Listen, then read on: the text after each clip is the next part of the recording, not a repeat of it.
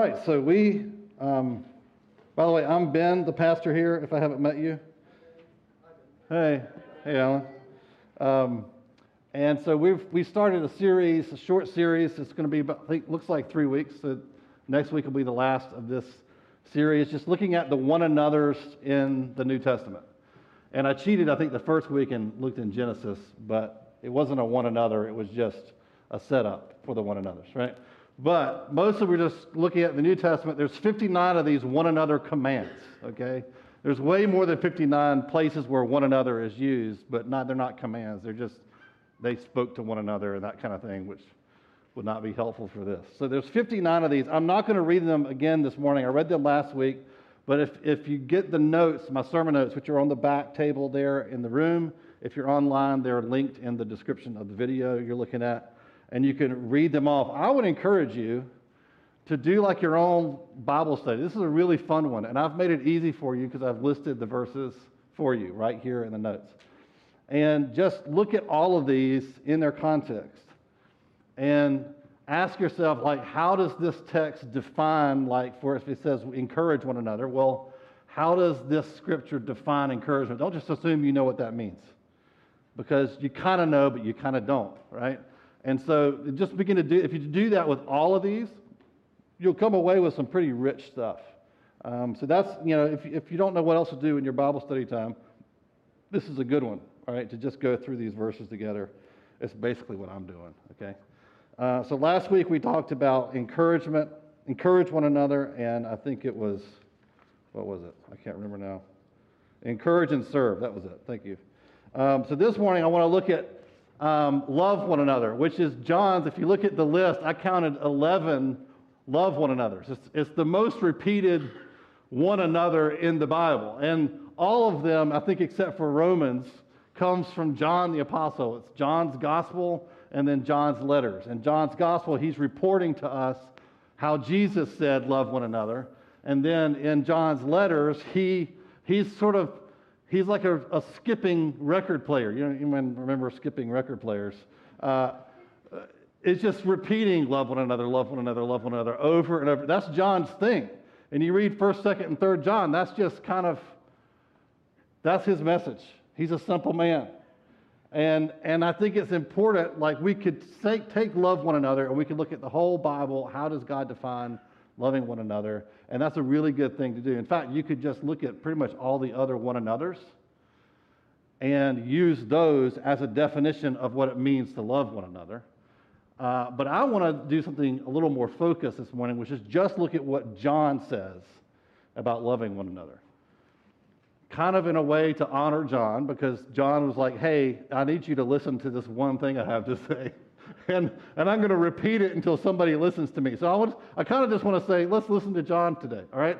Um, and, and, what does he mean by loving one another? And just let it, him define it for himself instead of doing a big, broad kind of broad scoped study of that word, all right? So that's, so, so don't come up to me after the sermon and say, you know, 1 Corinthians 13, why didn't you mention that? Or why didn't you? Because I'm just didn't, all right? Um, we're just letting John talk this morning, okay? So let's start with John chapter 13.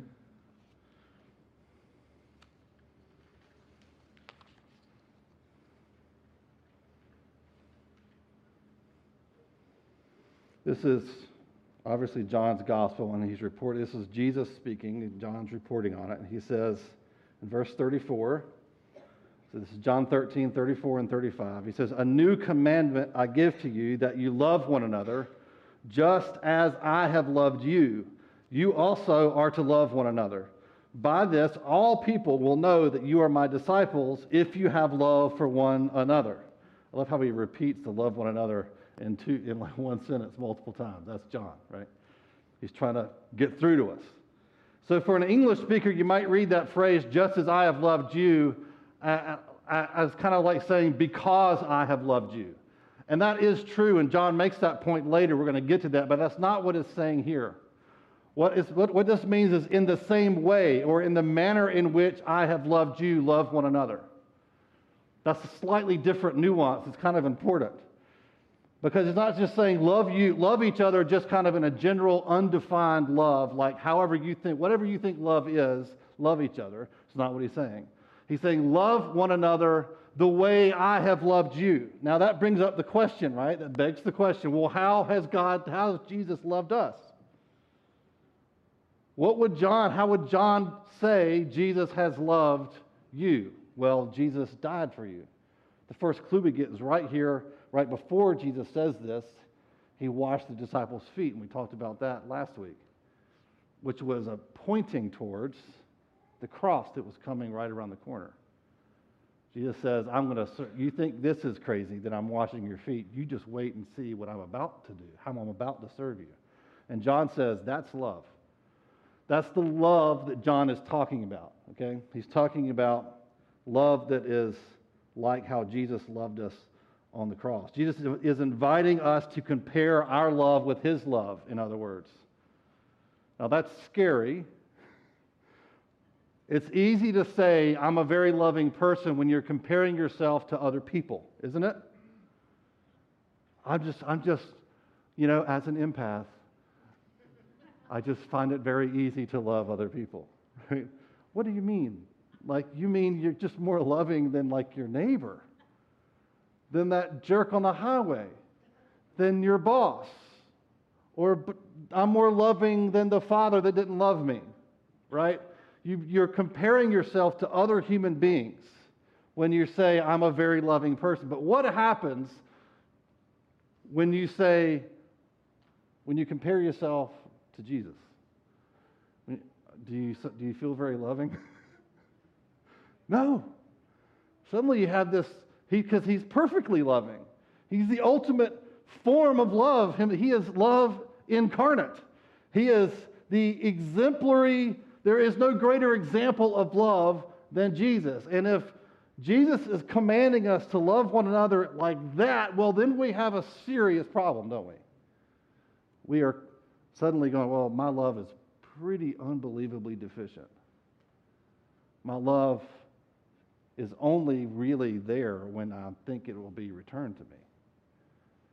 It's really easy to love somebody that loves you. My wife loves me very much. I find it incredibly easy to love her. But what about when you're in the middle of an argument and a fight? And the words coming out of her mouth are not nice anymore. And I'm being kind of a jerk. That's when it's hard, isn't it? Well, Jesus, what did he Jesus died for his enemies.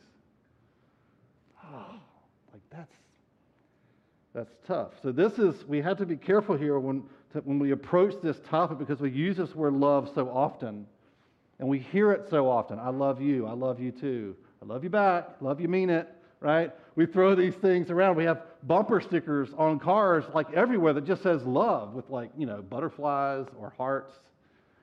And like, you know, what does it even mean? Well, I love people. I'm a loving kind of what but compared to Christ, it's a different conversation. So the love of Jesus is perfectly sincere, perfectly kind, perfectly forthright, perfectly passionate, sacrificial, unhindered, unrestrained, eternally faithful, and overflowing. It's everything in 1 Corinthians 13 and more. It's every one of those one another's. He has done them all perfectly for you. That's the kind of love we're talking about.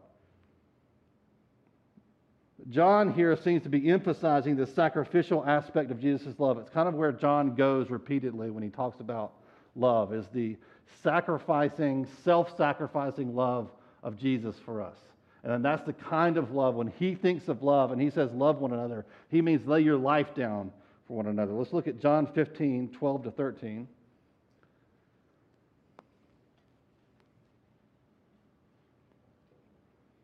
This is Jesus again. It says, This is my commandment that you love one another as I have loved you. Greater love has no one than this, that someone lay down his life for his friends. So after a brief interruption, so you follow the story here, the disciples, like Jesus says, love one another, and then they immediately just sort of change the subject.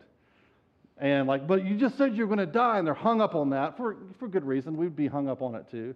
And then he, he kind of helps them with that, and then he comes back to what he just said. And he says this again, but he says, but here he emphasizes that, that they express their love to one another sacrificially. You lay down your life for your friends. So John would say, and I think Jesus would say, the way you can tell someone is loving is if they are dying. If they're willing to die, if they, that's what it means to lay down your life. That's, that's, a, that's not just a sweet metaphor. It, he, Jesus, this is coming out of the words of Jesus who's about to die. And so when you look at Jesus, how do you know he's loving? How do you know Jesus is loving you right now? It's because he's died for you. That's a very stark and hard to avoid standard, isn't it? This also harkens back to the foot washing he's just done. Serving one another is John, John's idea of how to best love one another. Jesus is not only loving, he is love itself. He embodies the very meaning of the word. This is why he says, By this all people will know that you are my disciples if you have love for one another, or by laying your lives down for one another. So when people look at you, look at us, the church, they should see us so radically loving each other that we are willing and, and almost eager to die for each other. That there's no hesitation, that we just lay our lives down like our needs, our life, the very breath in our lungs, is expendable in the service of one another. I'm willing to spend all of it to love you. And when the world sees that, they'll go, that's what Jesus is like. You've been with Jesus because Jesus was like that.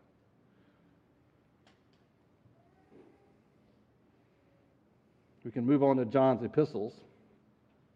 So now it's not John reporting on what Jesus has said. John is talking in his own voice to the church and to us. He says, this is 1 John 3 11 to 15. He says, For this is the message that you have heard from the beginning that we should love one another. We should not be like Cain, who was of the evil one and murdered his brother. And why did he murder him? Because his own deeds were evil and his brother's righteous. So do not be surprised, brothers, that the world hates you. We know that we have passed out of death into life because we love the brothers. Whoever does not love abides in death. Everyone who hates his brother is a murderer, and you know that no murderer has eternal life abiding in him. So I think right there in verse 11 shows us that the John's primary message that he got from Jesus was love one another. Jesus said other things, but John's summary of Jesus' message was love one another. It's why he's so into repeating it all the time. Like if you were to ask him, like, summarize everything Jesus ever taught you, every, every word from his mouth, everything he ever did, everything he ever showed you, can you summarize it in one phrase? He would say, Love one another. So here he gives us a negative example of love. We can learn a lot from negative examples. Cain is a great negative example. The opposite of what it looks like to love one another is Cain versus Abel. Abel's, um, Cain and Abel both brought an offering to God, if you remember the story. Abel's was, to rece- was received by God, Cain's was not. Cain began, began, became jealous towards Abel because Abel was righteous and was received by God. Cain was rejected. Cain himself was not rejected, his offering was rejected. All he needed to do was change his offering and come back to God, but he didn't. Instead, he got jealous of Abel. We've all been jealous. I think this is really interesting, almost as a side note about jealousy. That unrestrained jealousy develops into hatred, and unrestrained hatred develops into murder. The ultimate end. Jealousy is not satisfied until it is not. I'm not just happy, if I'm honest, with my jealousy. That this jealous thing in me doesn't just want to have what you have, it wants what you have removed from you so you no longer have it. And if you're jealous of someone else's life, that that is a jealousy is murderous. That is murder. That's crazy. This is Cain.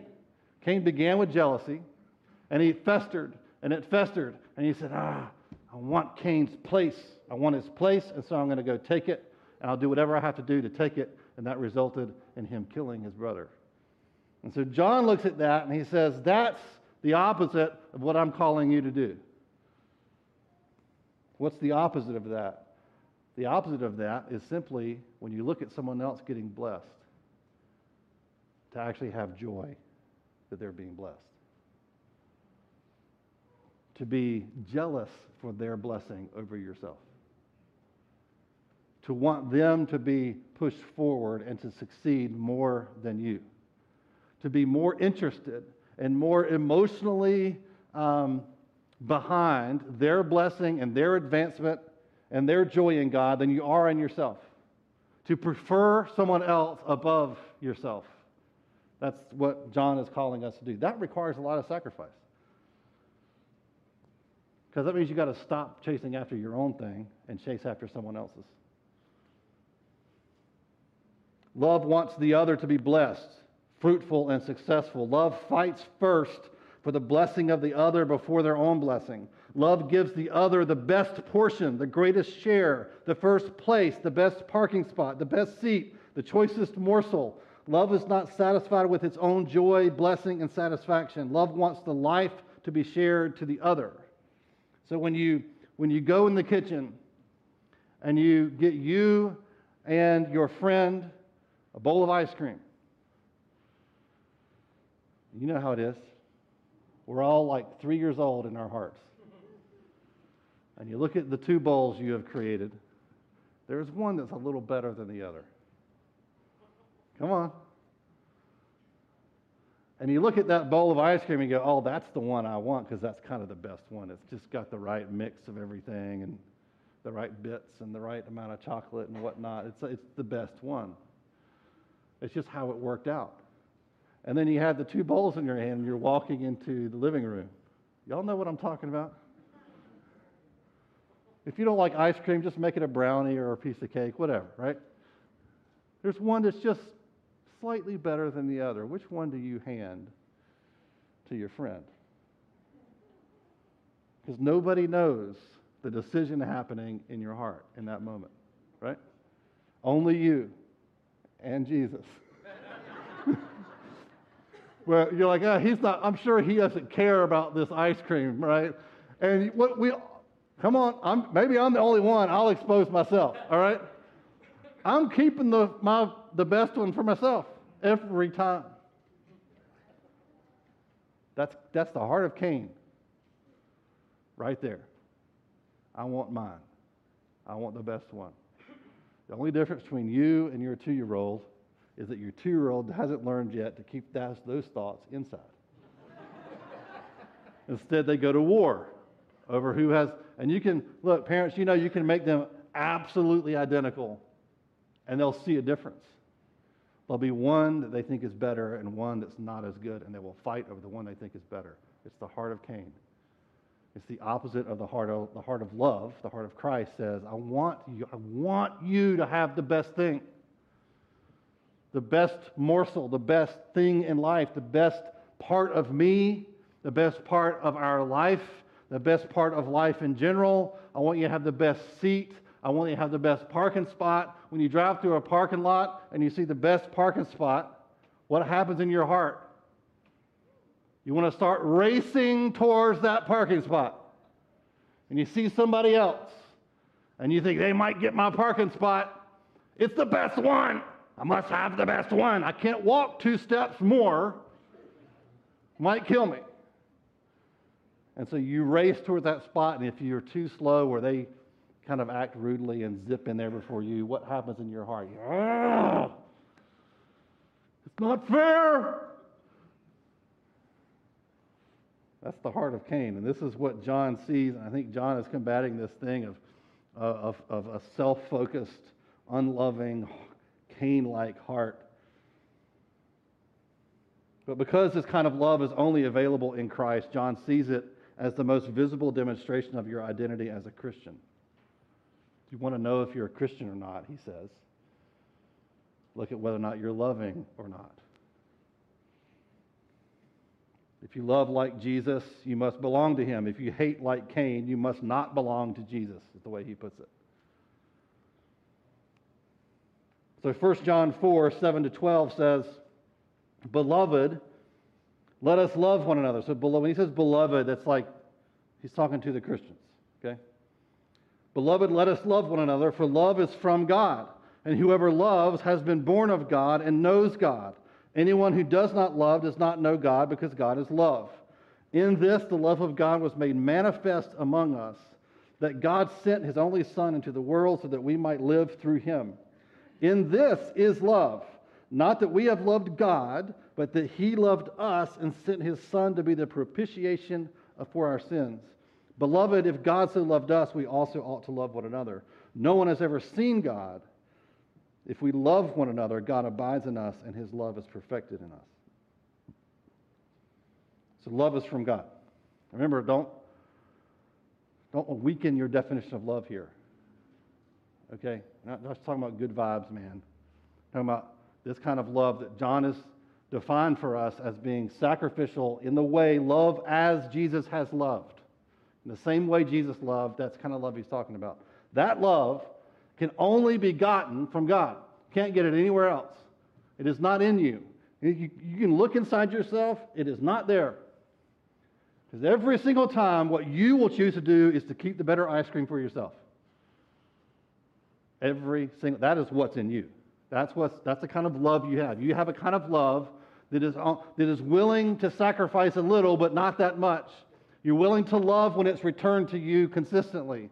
And the, the more it's returned to you, the more you give it back. That's how, how we love, but that's not how God loves. That kind of love comes from God.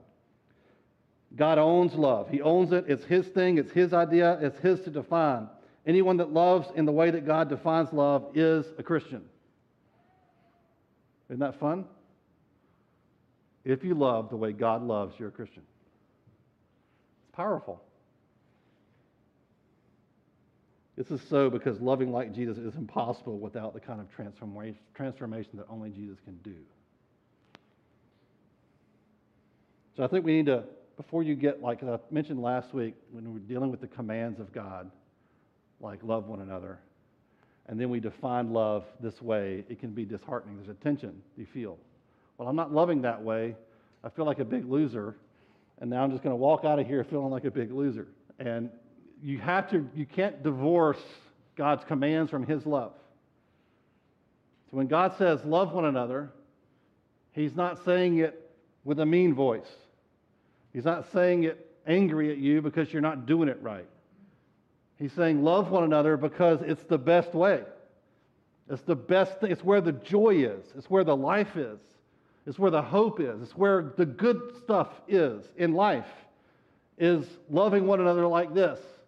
And also, when he commands us to do something, it comes with the power to do it. And I think this is part of where John is coming from. He's saying, this kind of love comes only from God. So to get this kind of love, you have to be loved by Him. You have to know Him. You have to be connected to Him. You have to be plugged in to His love, because if you're not, you won't have it. All you got is your kind of love, which is really faulty. That's all you have. Because it doesn't originate with you. It doesn't originate with any human being. Any love that originates with you is an inferior form of love. It might be love, but it's a lower form of it. It's not the kind of love we're after. It's not the kind of love that changes the world and shows the world that we've been with Jesus. This kind of love only comes as a response to being first loved by Christ. It's the kind of love that would not only die for a friend, but also an enemy. That's how Jesus puts it. I mean, it's great. We should you die for a friend. That's what he's calling us to do for each other. Beloved, love one another. Beloved, lay your lives down for one another. Prefer one another over yourself. Give each other the best, not the least. But Jesus didn't just die for his friends, he died for his enemies. That's incredible. He died for the people not just the people who were weeping over his death, but for the people who were cheering over his death. He didn't die for the ones that just that recognized him as the Messiah, but he also died for the ones that were mocking him. He didn't just love those who didn't love him back, he loved those who hated him back. That's incredible. That's the kind of love that's so beyond my reach as a human being, I can't even fathom it. But once this love is deposited in you and put into your heart by the love of Jesus for you, once you see, He loves me, He really loves me. And it's not me. It's not, I haven't impressed Him. I haven't conjured up His love for me by me being a good person or being smart or having it together or pretending to have it together.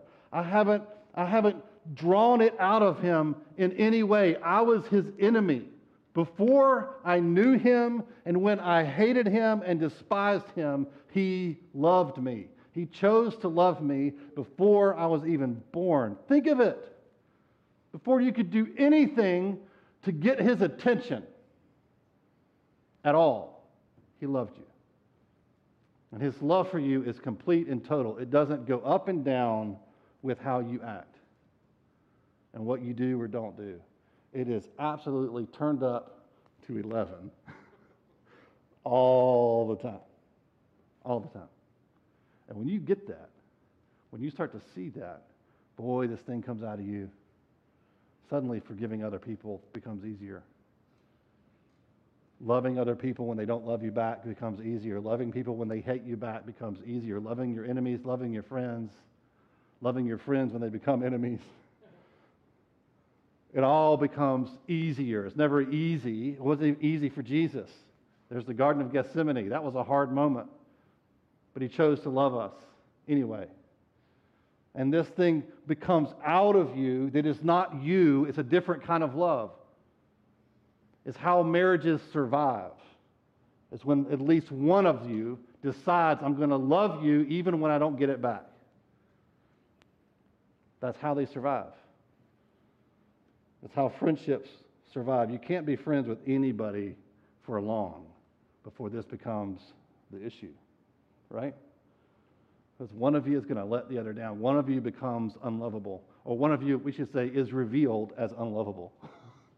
Because we're all unlovable. There's parts of us that are unlovable. And we're really good at concealing them. And we think, oh, we're really compatible.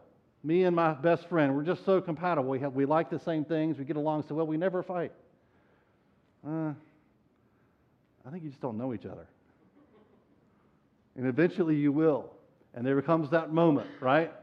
Where the, there's an imbalance, there's a love imbalance. You're not loving me the way I feel like I love you and I have a choice to make. And that choice is very hard to make. And this is where Jesus was in the garden.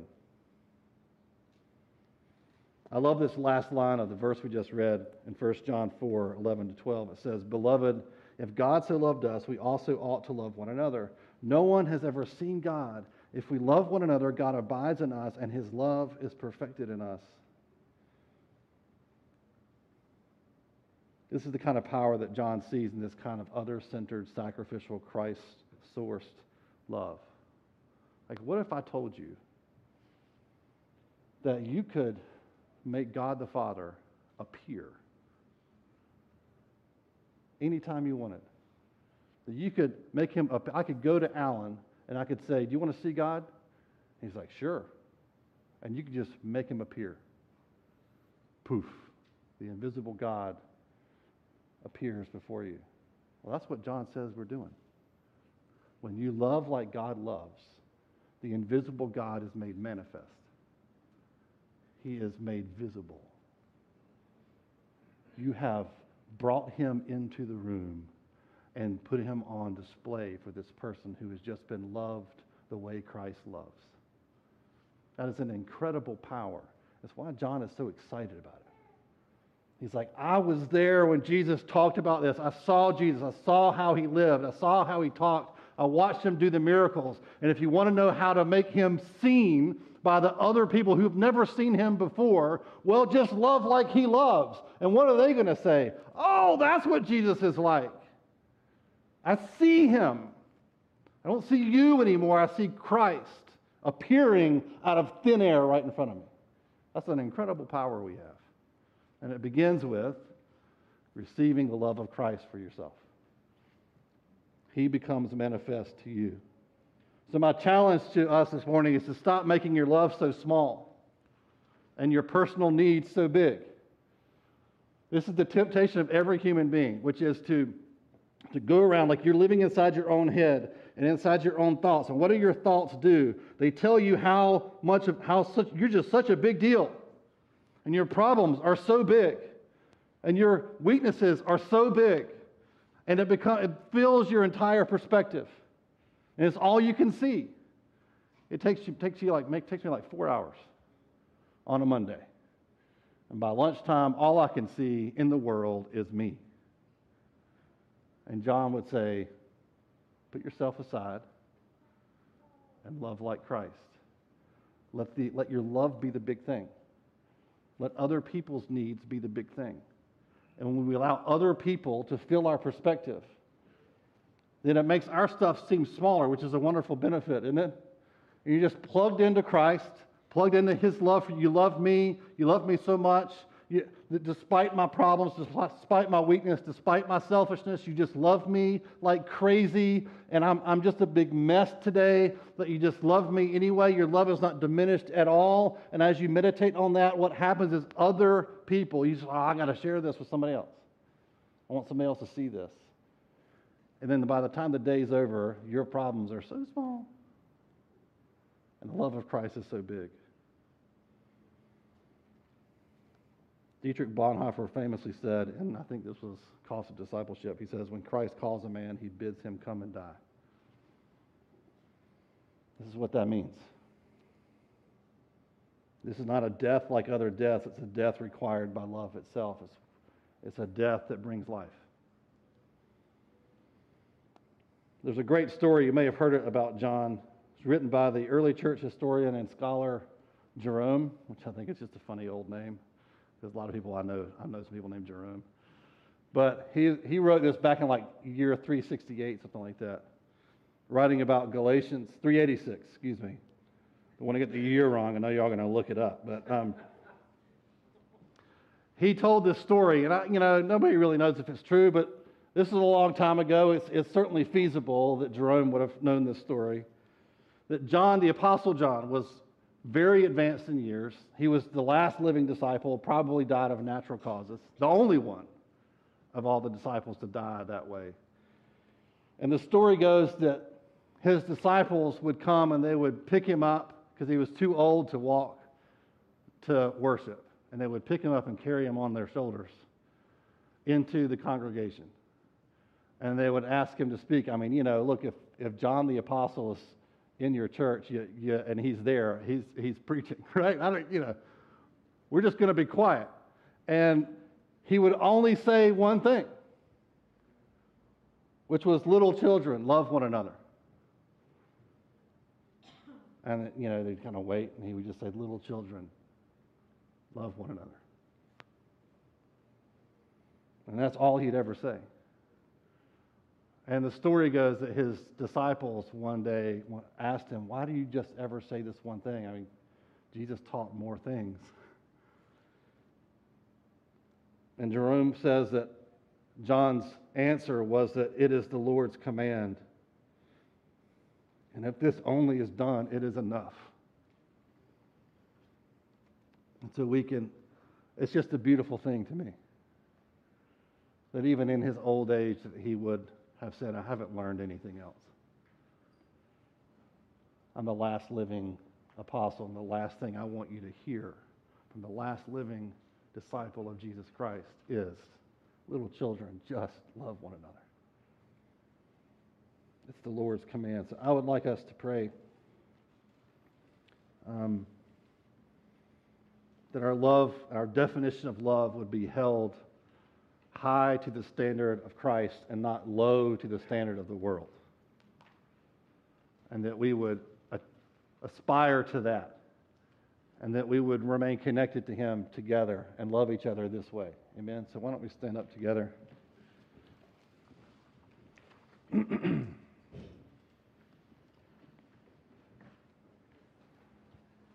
Lord Jesus, we hear your command to love one another. We hear it this morning.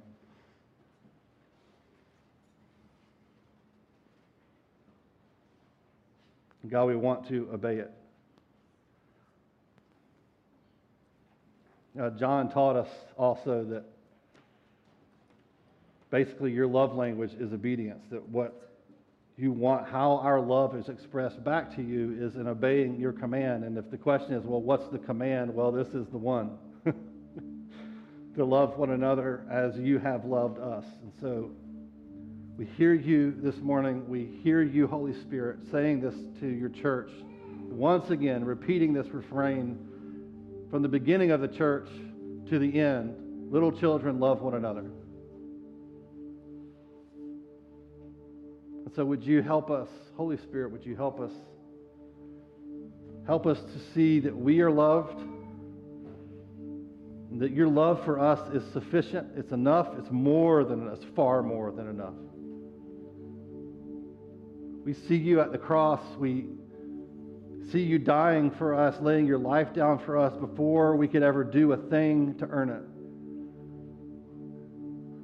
We see your love for us demonstrated at the cross in your laying your life down for your friends and for your enemies, for us. And we receive your love right now. We receive it from you.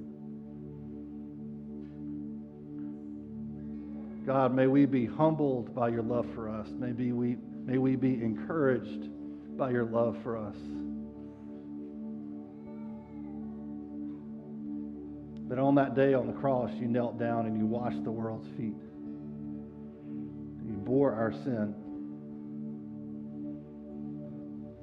When you rose on the third day, you gave us this love. And we carry it right now. We carry it because you are in us and we are in you. So I pray that that's, this love that we have, this love that we carry, it is not like any other love, that we would learn to express it and give it to one another. That we would lay down our lives, that we would pay attention to each other more than we pay attention to ourselves, that we would prefer one another over ourselves that we would strive and pray and work for the blessing of others, for the encouragement and the life and the prospering of others over ourselves. Teach us how to do this, Holy Spirit. And God, we repent right now of selfishness, pride, self interest, self pity all the hyphenated words with the word self in it. God, we repent of that and we ask you, would you remove it from our hearts? That we would be people who are compelled to give away the best bowl of ice cream every time. We pray this in the name of your glorious Son, Jesus. Amen.